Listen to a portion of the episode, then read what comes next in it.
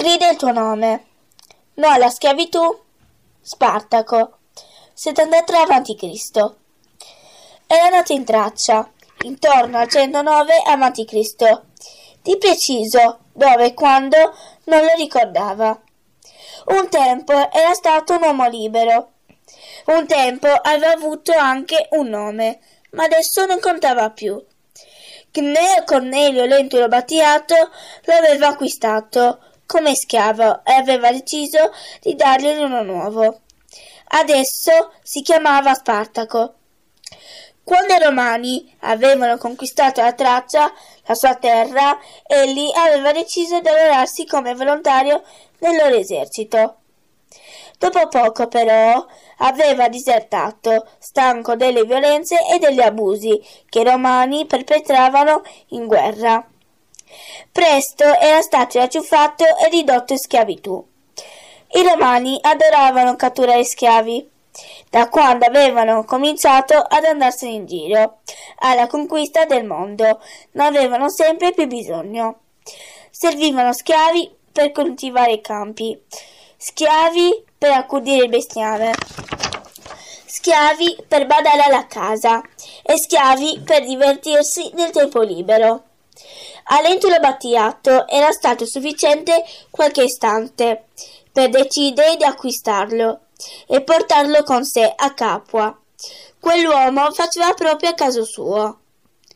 Nella cittadina campana sorgeva un grande edificio, chiuso da alte mura con tanto di torrette e soldati gua- di guardia. Quando Spartaco giunse, trasportato in gabbia in catene, Battiato gli tenne un breve discorsetto. Sappi che sei un uomo fortunato, gli disse.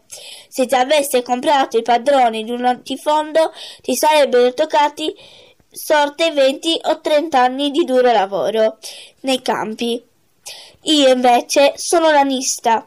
Sai che vuol dire? Sono il proprietario di una caserma, una vera e propria scuola per gladiatori.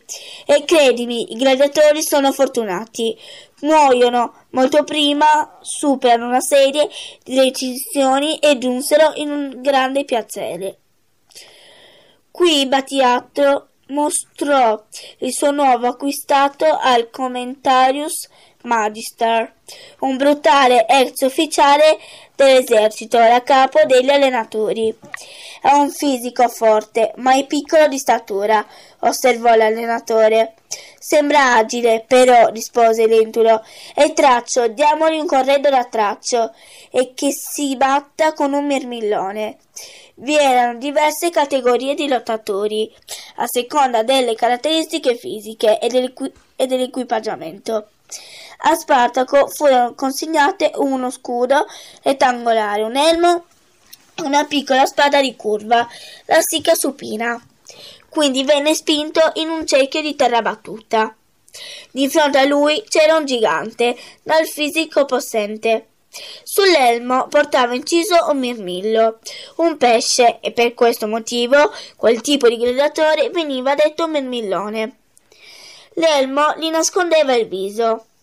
Con una mano impugnava il gladio, la famosa spada corta. Il resto del corpo era quasi del tutto protetto dallo scutum, lo scudo che la fanteria romana portava in guerra. Ancora una volta i romani lo costringevano a uccidere. Sotto il sole cocente di Capua, quei due uomini, che non si erano mai visti prima, si batterono con ferocia. Spartaco sfruttò la lama curva della sica per agire l'enorme scudo dell'avversario e colpirlo al fianco. A un tratto, però, perse l'equilibrio e cadde a terra. Il mirmillone gli fu sopra.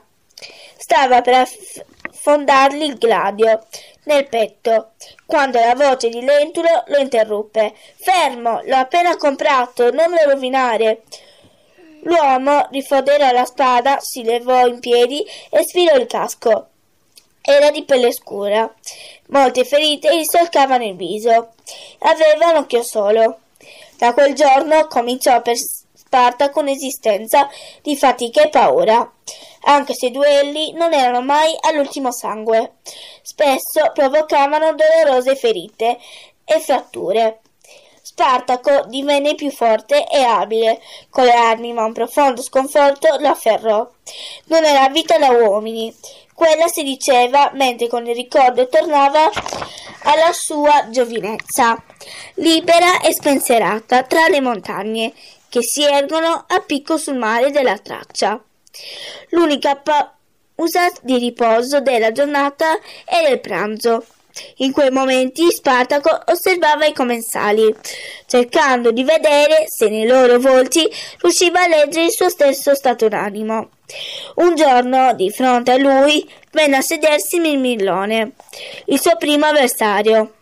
Quel gigante mangiava la minestra d'orzo, con la testa china sul piatto e sembrava rassegnato. Non sapevano nulla l'uno dall'altro, oppure con stretti ad allenarsi per massacrarsi a vicenda. E per quale motivo? Per il divertimento dei romani. In fondo la vita nell'esercito era migliore. Lì almeno non ci si uccideva tra comil- comilitoni. Spartaco pensò che bisognava agire. Non voleva rassegnarsi a quella vita disumana. A un tratto il gigante levò il capo e lo fissò con il suo unico occhio. Era come se avesse seguito il ragionamento di Spartaco, come se l'avesse ascoltato ogni sillaba. Non ebbero bisogno di parlare per capirsi. Spartaco scattò in piedi e urlò con quanto fiato aveva in gola. Urlò il suo nome.